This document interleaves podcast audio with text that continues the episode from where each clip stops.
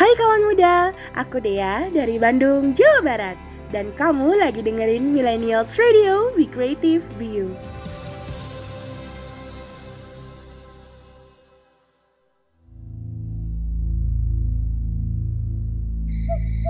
Kawan muda, are you ready to getting scary? Bersiaplah untuk malam paling seram dengan cerita-cerita horor cuma di Horror Night. Selamat malam kawan muda. Bareng gue Lutfi dari Tangerang, Banten. Aku Tasya dari Tangerang. Dan aku Rara dari Bandung. Di Horror Night kita bakal ngebahas soal pengalaman mistis yang pernah kita rasain nih kawan muda. So, stay terus di Millennials Radio. Be creative, be you.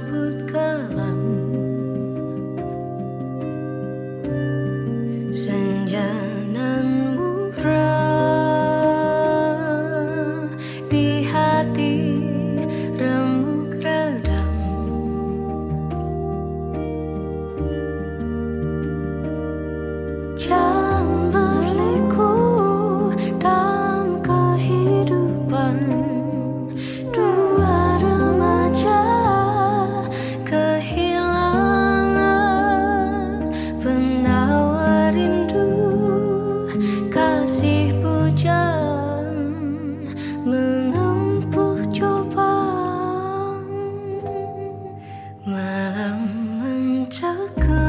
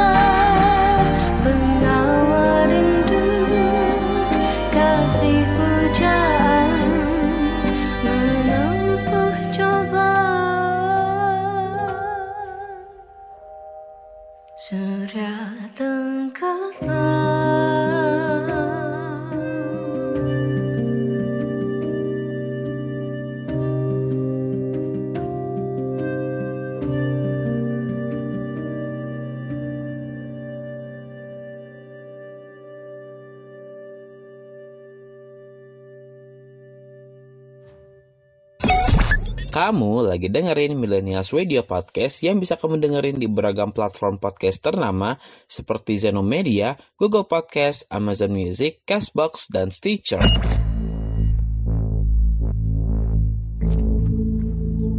Aku Lutfi dari Tangerang lagi nemenin kamu di Horror Night. Halo kawan muda, langsung aja kita masuk ke cerita horor yang pertama.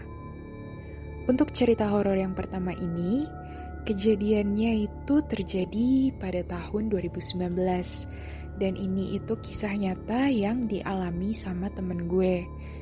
Jadi ceritanya pada saat itu temen gue jadi panitia acara ospek kampus tapi untuk tingkat fakultas. Dan untuk acaranya itu sendiri lokasinya ada di Bogor dan dijalani selama tiga hari dua malam uh, dari hari Rabu, Kamis, dan juga Jumat.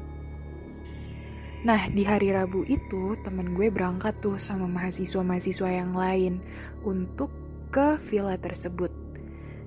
Mereka berangkat mungkin sekitar jam 9-an dan sampai di villa mereka langsung beres-beres dan makan siang. Kegiatan berlangsung dengan semestinya mereka mendapatkan materi, sampai malam hari, semua kegiatan berjalan dengan semestinya. Tapi temen gue pas sampai villa itu emang dia itu ngerasa feeling yang gak enak. Kayak emang sih villa itu tuh kelihatannya kosong dan emang udah lama gak diisi. Tapi tempatnya itu luas sehingga anak-anak itu milih lokasi tersebut untuk dijadikan tempat acara. Nah temen gue itu ngerasa kayak feeling yang gak enak. Feeling yang gak enak tuh kayak Kayaknya nih villa bermasalah deh. Cuma temen gue itu coba untuk uh, menghilangkan Apa yang dia pikirin gitu loh. Kayak dia itu coba untuk positive thinking Kayak ah enggak lah Mudah-mudahan gak kenapa-napa lah temen gue tuh kayak gitu Singkat cerita, hari Rabu berlalu begitu saja. Sampai akhirnya pagi di hari Kamis itu kegiatan juga berlangsung dengan semestinya. Mereka melakukan outbound dan juga kegiatan-kegiatan lain sampai di sore hari. Sore hari itu uh, kegiatannya mereka latihan untuk acara di malam hari di mana tepatnya Kamis malam Jumat itu acaranya adalah acara hiburan. Acara hiburan tuh ngapain ya? mahasiswa-mahasiswa di sana itu ibaratnya kayak lagi ngelaksanain malam kakraban, makrab gitu ya. Ada nyanyi-nyanyi, pensi, terus juga ada drama di sana. Dan uh, mereka mempersiapkan untuk kegiatan itu. Nah, titik horornya itu di sini kawan muda. Di mana malam Jumat itu kan identik dengan yang namanya tuh mistis-mistis.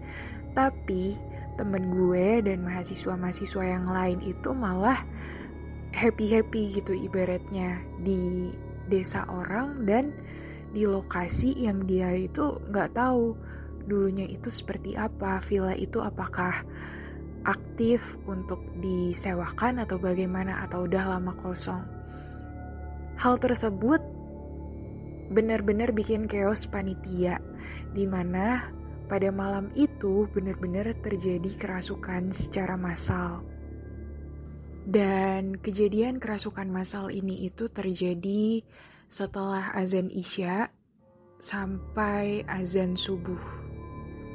Awalnya juga gue nggak tahu kenapa, tapi gue tanya lagi sama temen gue. Emang awalnya gimana sih kok bisa terjadi kerasukan massal itu? Atau karena acaranya disetting di malam Jumat, apa gimana? Namun temen gue itu cerita, ternyata ada salah satu mahasiswa itu, uh, dia itu pengen pergi ke toilet. Ini mahasiswanya itu cowok ya guys.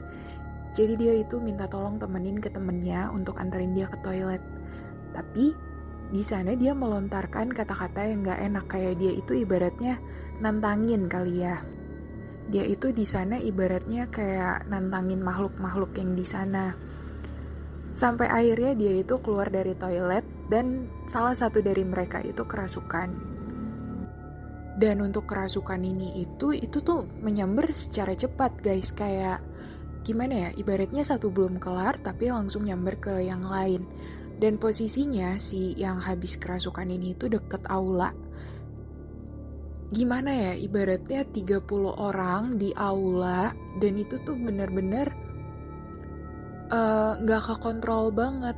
Ada yang teriak bahkan teman gue juga cerita ada salah satu uh, temennya dia dia juga panitia. Dia itu kerasukan dan itu tuh dia nggak napak sampai kayak nggak napak gitu. Kayak dia itu terbang tapi emang nggak yang melayang banget ya. Tapi dia tuh nggak napak. Matanya semuanya putih dan itu benar-benar serem banget sih. Temen gue cerita kayak gitu dan itu benar-benar real kejadian nyata di tahun 2019 kejadian itu tuh berlangsung cukup lama sekitar dari habis isya sampai kelar-kelar itu azan subuh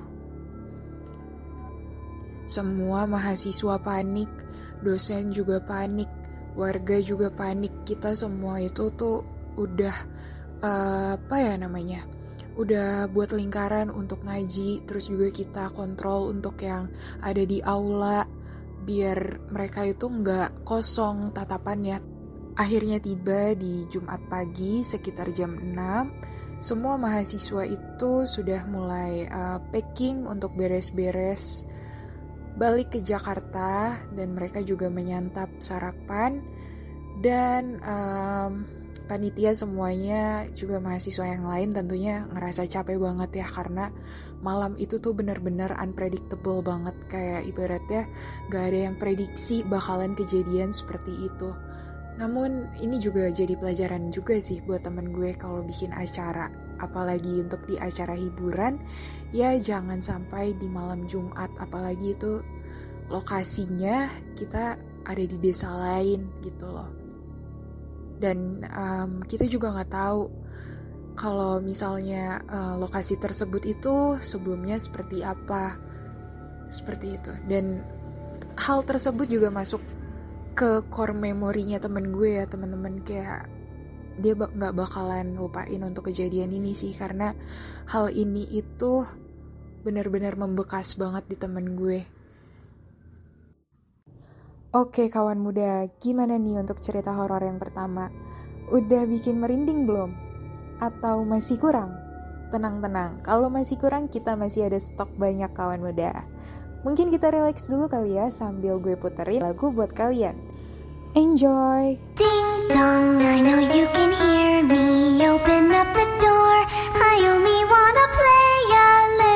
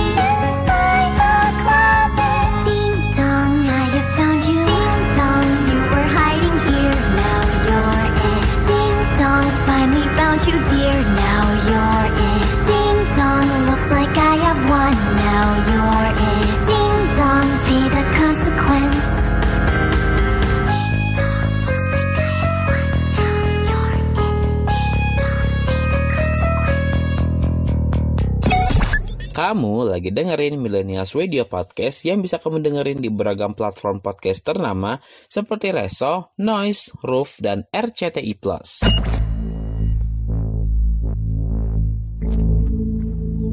Aku Lutfi dari Tangerang lagi nemenin kamu di Horror Night. Millennials Radio Be Creative View. Masih di Horror Night nih kawan muda. Gimana?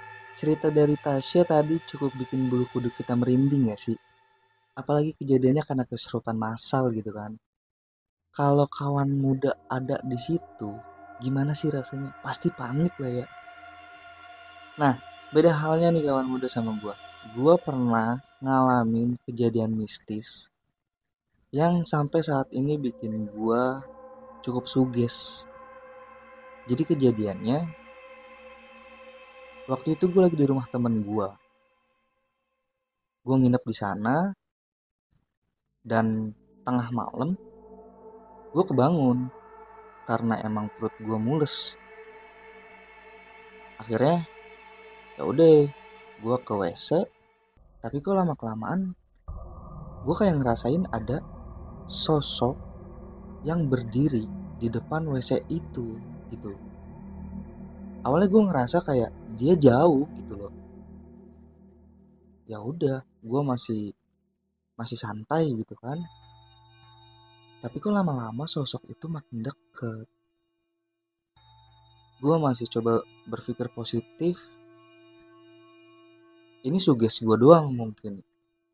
Karena posisi malam jadi gue kayak kebawa rasa takut gitu tapi semakin gue lawan gue malah semakin ngerasain kalau sosok itu malah makin deket. Sampai akhirnya gue ngerasain sosok itu udah berdiri tepat di depan pintu WC gue ngerasa sosoknya itu bentuknya kayak pucung dan itu kerasa banget kebayang banget bentuknya kayak gimana. Ya udah kan. Sampai akhirnya gue ngerasain si pucung ini. Seolah-olah tuh dia kayak mau nembus ke pintu WC gitu loh. Mau nembus ke dalam. Gue makin panik di situ. Akhirnya gue buru-buru gue bersih-bersih. Pas gue membuka pintu gue takut.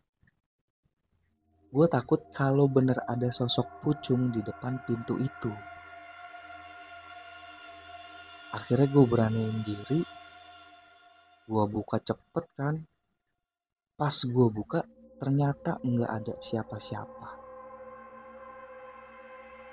Ya udah gue balik ke kamar temen gue lagi sambil gue mikir fix itu suges gue doang. Itu ketakutan gue doang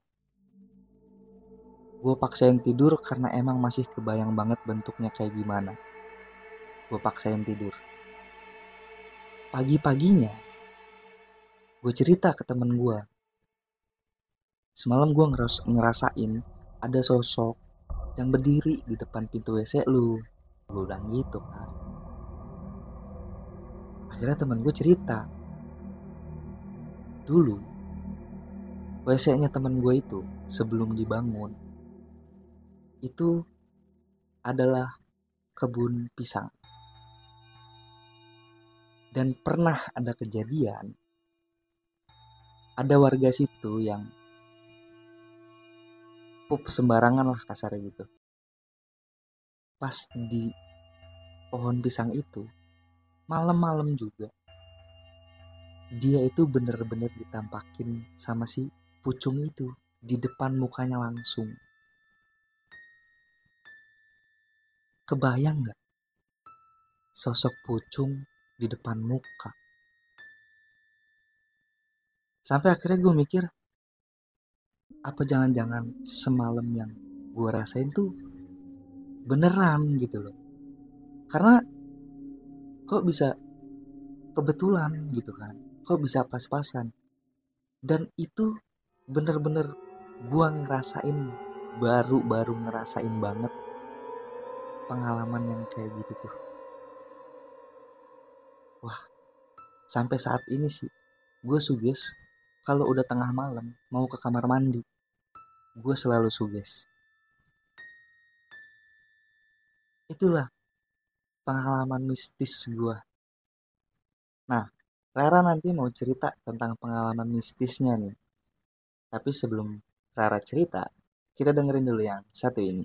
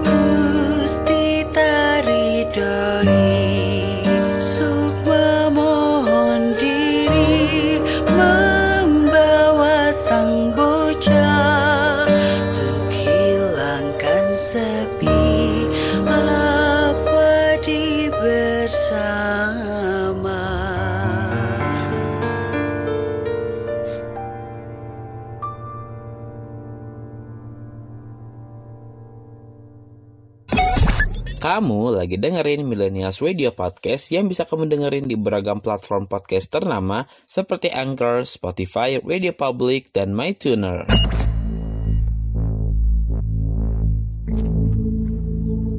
Aku Rara dari Bandung, lagi nemenin kamu di Horror Night.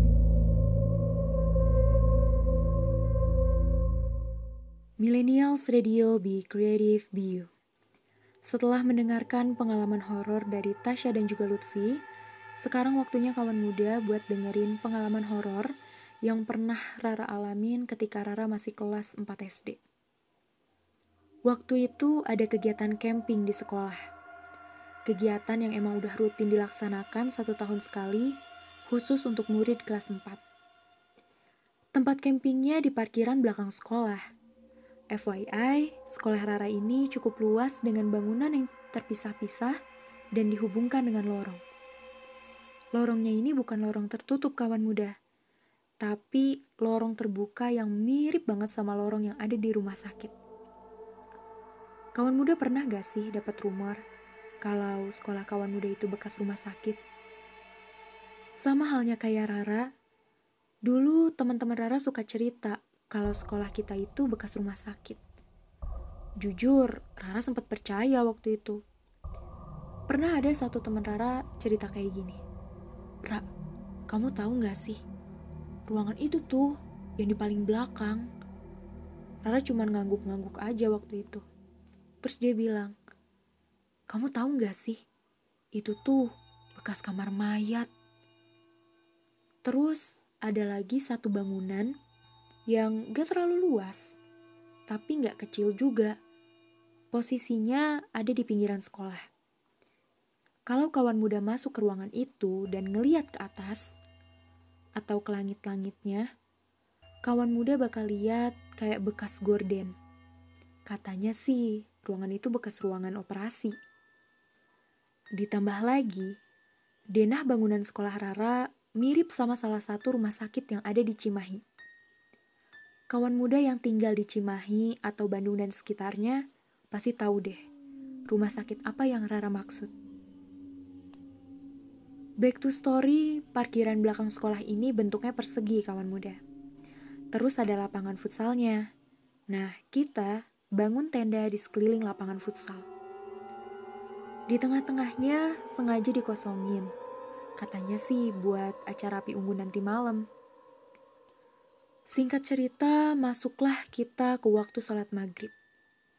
Kita semua diarahin buat sholat ke aula. Posisi aula ada di paling depan sekolah. Otomatis, kita harus masuk ke dalam sekolah dan menelusuri beberapa lorong buat sampai ke aula. Kurang lebih kita harus ngelewatin 3 sampai 4 lorong lah buat ke aula. Posisinya Rara jalan berdua sama teman Rara. Soalnya temen regu yang lain udah duluan. Kondisinya juga waktu itu gak terlalu sepi. Ada beberapa murid yang jalan bareng sama kita. Tapi emang gak ada guru waktu itu. Kondisi sekolah udah mulai sedikit gelap. Soalnya gak semua lampu yang ada di sekolah itu dinyalain. Cuma di tempat-tempat tertentu aja. Kayak di depan toilet, di dekat lapangan, di lorong pun cuma dinyalain 1 sampai 2 lampu aja. Makanya guru minta kita buat bawa senter sebagai alat penerangan. Waktu lewatin lorong terakhir di mana artinya kita sebentar lagi sampai kaula, tiba-tiba anak yang jalan di depan kita berhenti seketika. Otomatis Rara sama teman Rara juga ikut berhenti dong. Terus kita bingung, kenapa nih anak kok tiba-tiba berhenti? Kita nggak boleh berhenti, kita harus terus jalan. Itu perintah dari guru kita. Sampai akhirnya Rara dan teman Rara ngeliat sesuatu di ujung lorong. Kita semua dikagetkan dengan kemunculan sesosok anak kecil yang rambutnya sebahu. Dia berdiri di ujung lorong sambil peluk boneka dan senter yang cukup besar. Anehnya, kita semua gak ada yang bisa lari waktu itu. Kita cuma diem ngeliatin sosok itu sambil mikir. Dia siapa? Kok gak pakai alas kaki? Dia ngapain bawa boneka? Apa dia salah satu anggota regu lain yang ikut camping? Sampai akhirnya sosok itu tiba-tiba hilang. Barulah kita sadar, itu bukan manusia. Kita semua langsung balik badan dan lari balik lagi ke tenda. Guru yang dapat piket buat jaga tenda sempat bingung karena ngelihat kita semua lari-lari dari dalam sekolah. Loh loh, kalian kenapa lari-lari? Ada apa? Akhirnya ada salah satu ketua regu yang ceritain tentang kejadian di lorong tadi. Alhasil, kita semua diizinin buat ngelaksanain sholat di dalam tenda. Penerangan di dalam tenda Rara itu pakai satu senter kecil yang kita gantung. Dengan penerangan yang kayak gitu, kita masih bisa ngeliat bayangan-bayangan di luar tenda. Muncullah satu bayangan kucing yang jalan dari arah kiri tenda ke kanan tenda. Rara sama teman Rara merhatiin bayangan itu sampai tiba-tiba bayangannya berubah jadi sosok yang tinggi terus hilang gitu aja. Rara sama teman Rara cuma saling tatap karena shock. Gak lama dari itu, kedengaran suara teriakan dari tenda sebelah kanan. Dan waktu kita cek tenda itu, ternyata ada yang kesurupan. Sad-eyed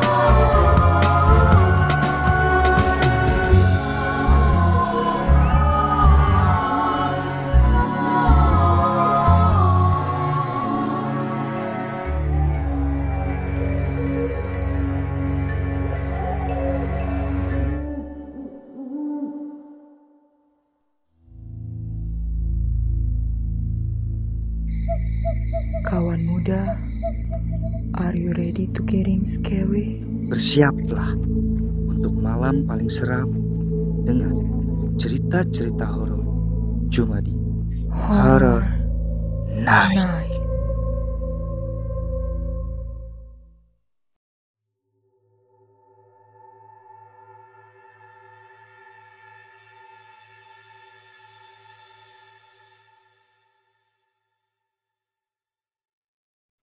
Millennials Radio Be Creative Be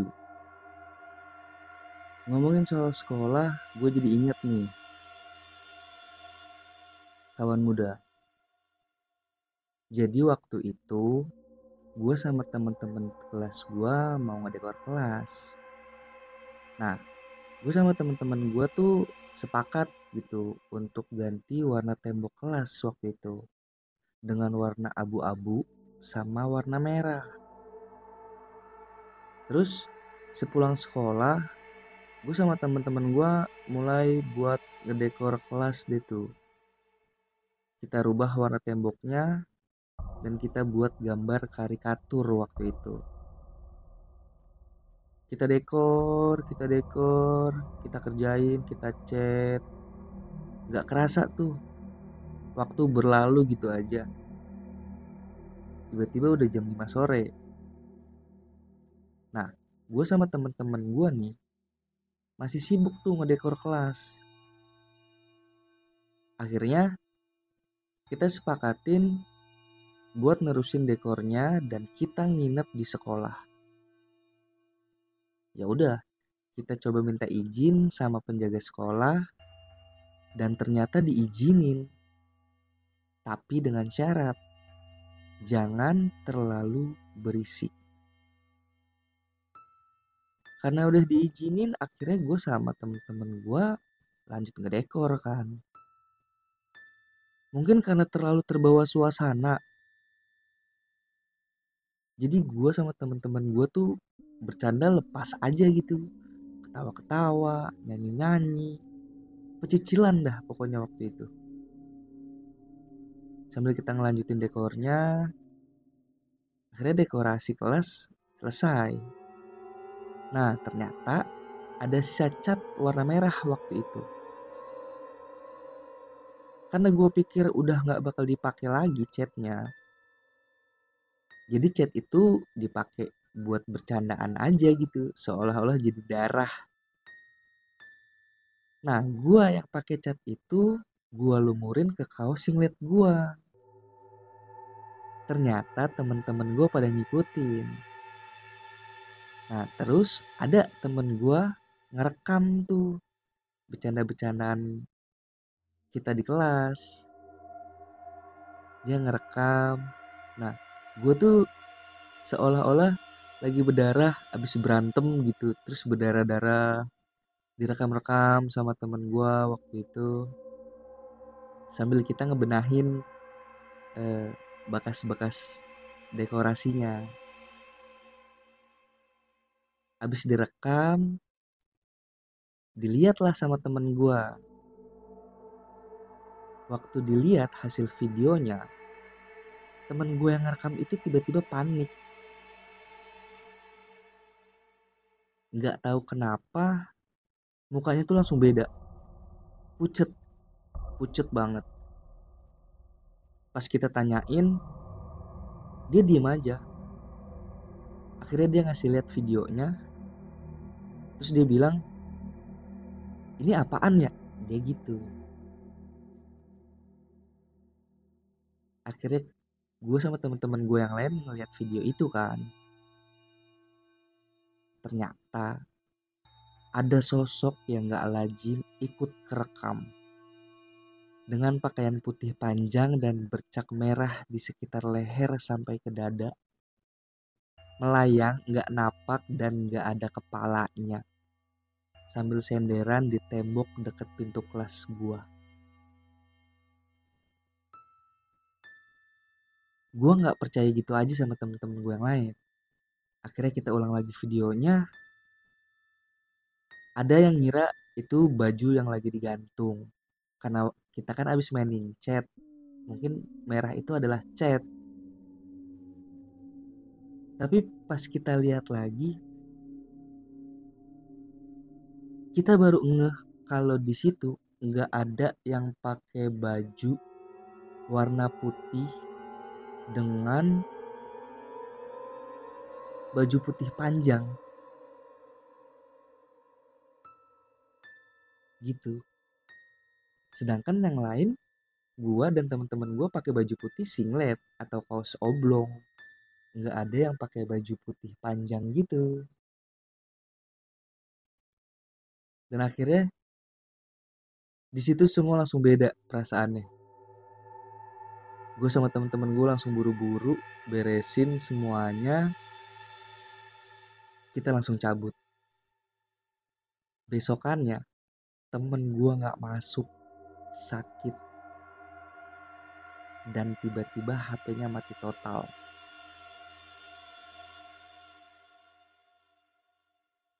Itu salah satu hal yang pernah gue alami waktu di sekolahan.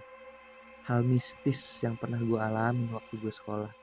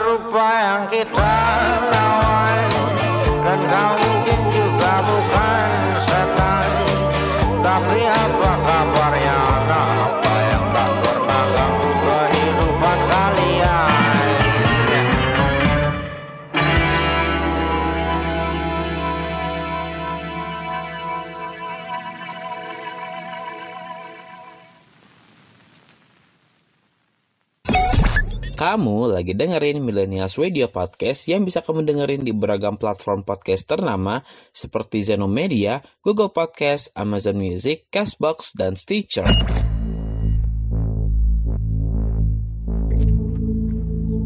Aku Lutfi dari Tangerang lagi nemenin kamu di Horror Night. Millennials Radio Be Creative Be You. Oke kawan muda, kita lanjut ke cerita horor selanjutnya. Cerita ini terjadi pada diri gue sendiri dan cerita ini itu terjadi pada tahun 2022. Pada saat itu gue lagi uh, main di rumah temen gue. Kita itu berlima dan lokasi rumah temen gue itu masih di kota Tangerang. Dan um, lokasi rumah temen gue ini itu dia sekitar 50 meteran itu langsung ke makam.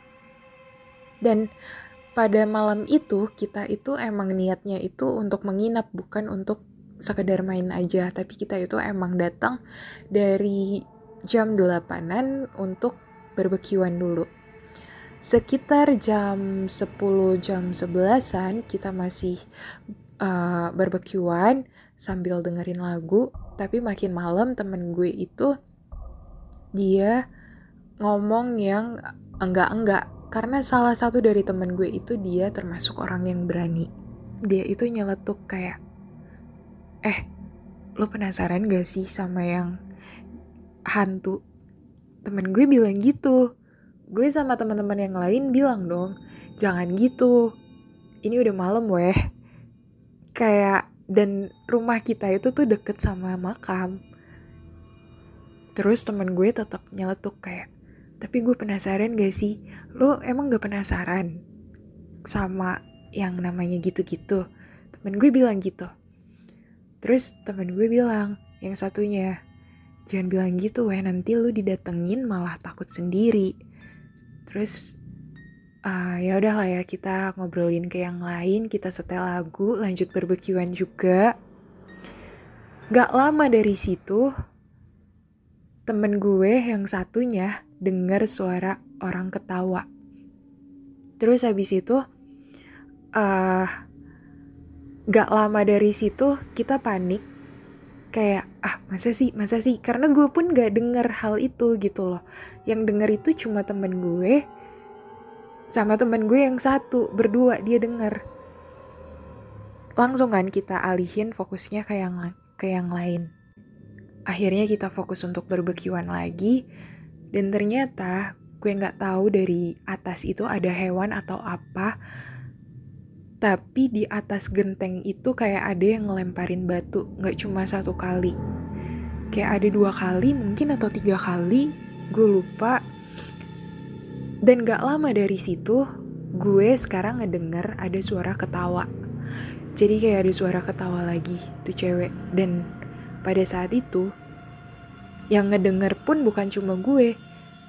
Teman-teman gue juga denger. Dan akhirnya kita langsung beres-beresin itu yang namanya kita lagi barbekyuan. Kita pindah ke ruang tamu kita cuci-cuciin semuanya.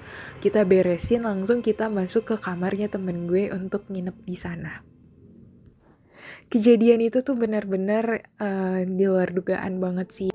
Dan dari situ gue tuh jadi uh, setuju sih kawan muda sama orang yang bilang kalau di mana-mana omongan itu harus dijaga. Karena pada saat itu gue tuh ngerasa kayak temen gue ngomongnya sembarangan dan itu pun langsung dijawab gitu. Kayak langsung ditunjukin gitu loh guys. Jadi kayak gimana ya? Beneran ada itu tuh beneran ada. Cuman tak kasat mata aja gitu loh mungkin itu cerita horor singkat dari gue dan selanjutnya kita bakal dengerin juga cerita lanjutan dari Karara tapi sebelum masuk dengerin cerita dari Karara, kita bakalan um, dengerin dulu lagu yang gue puterin satu ini. Enjoy! Selepas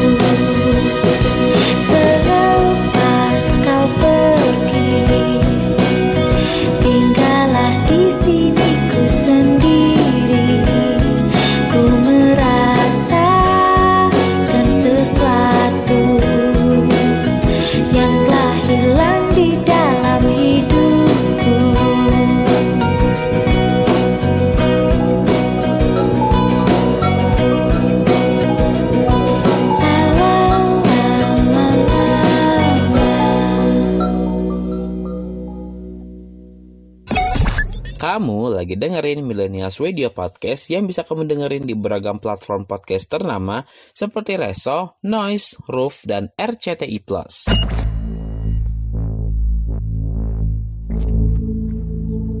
Aku Rara dari Bandung, lagi nemenin kamu di Horror Night.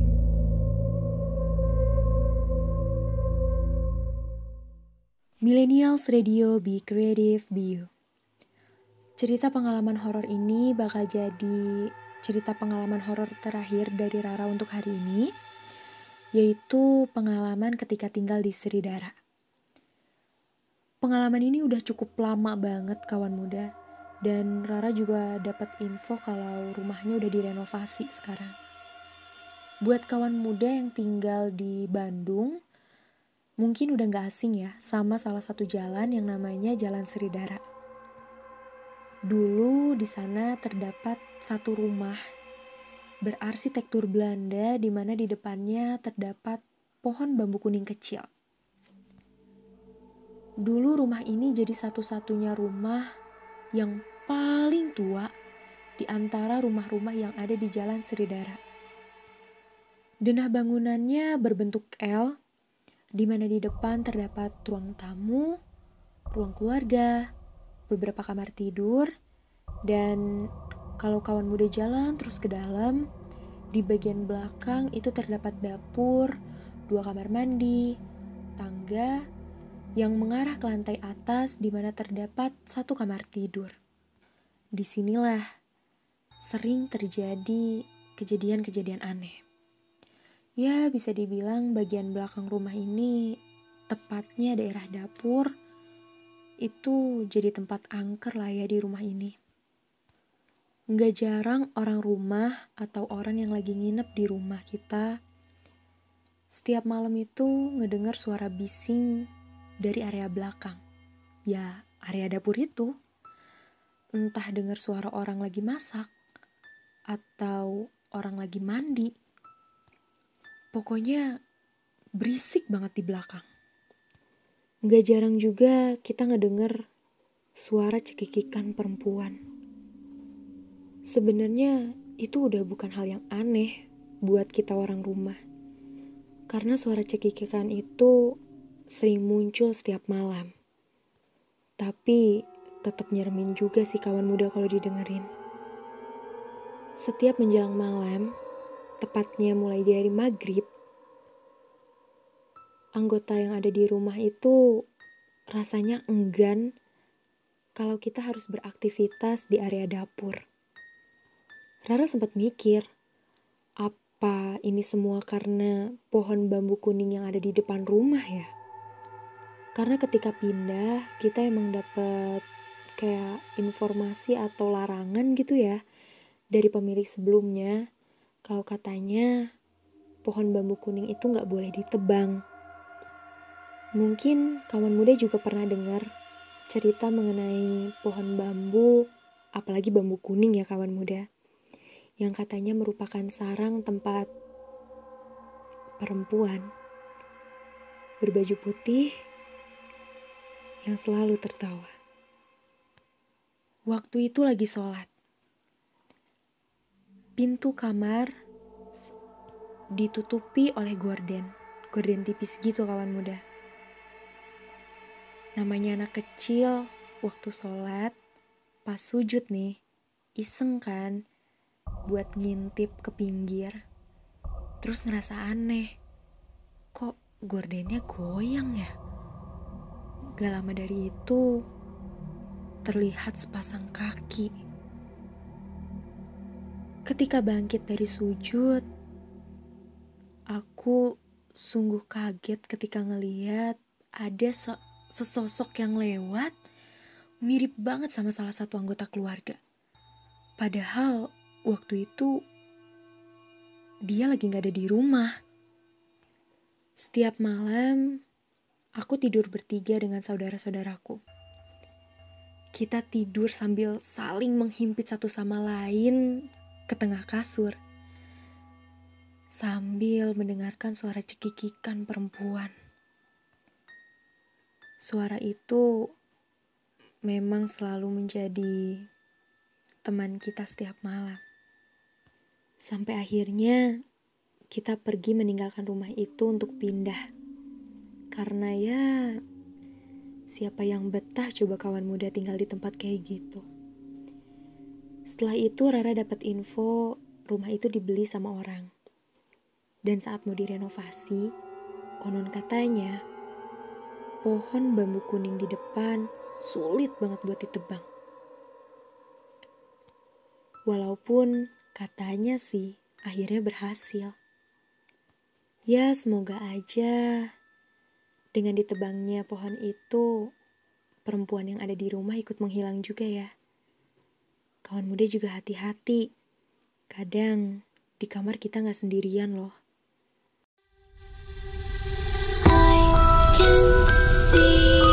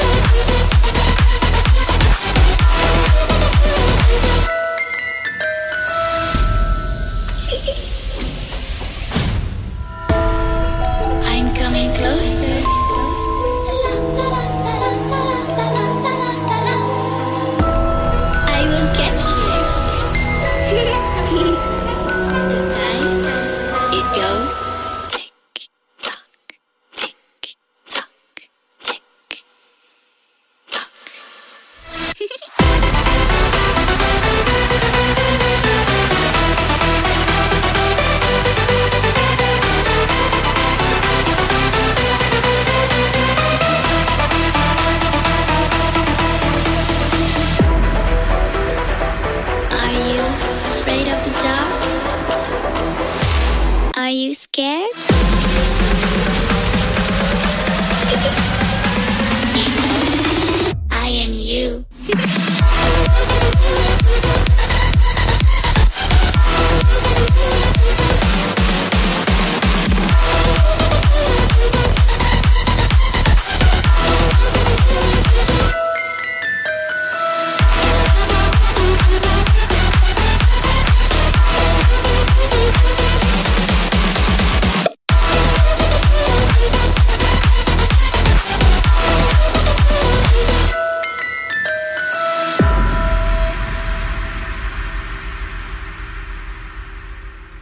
Kerasa nih kawan muda, ternyata cerita Rara harus menjadi penutup kita pada malam hari ini. Itu tandanya kita harus pamit nih kawan muda. Selain on air, kawan muda juga bisa dengerin siaran kita di Millennials Radio Podcast yang tersedia di beberapa platform seperti Spotify, Reso, Noise, Roof, dan juga RCTI+. Tonton juga video podcastnya di YouTube Millennials Radio. Jangan lupa kawan muda, follow semua sosial medianya Millennials Radio di Twitter atau X at Millennials Radio underscore. Ada juga Facebook, Instagram, YouTube, TikTok, dan video di @millennials_radio. Jangan lupa juga follow akun Instagram kita, gue sendiri Lutfi di @kapalupi. Dan Instagram gue di @siswandatasya dan Instagram Rara di @safiraraNP. Kalau kawan muda juga ada cerita horor, boleh banget disampaikan di DM kami di Instagram di @millennialsradio. Sampai bertemu di Horror Night berikutnya. thank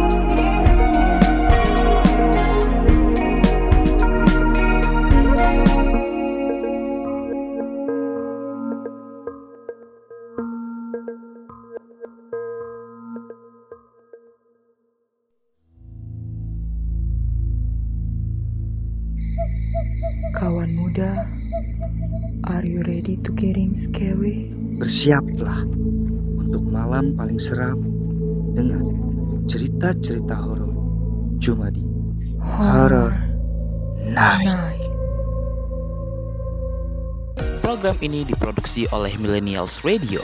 Be creative,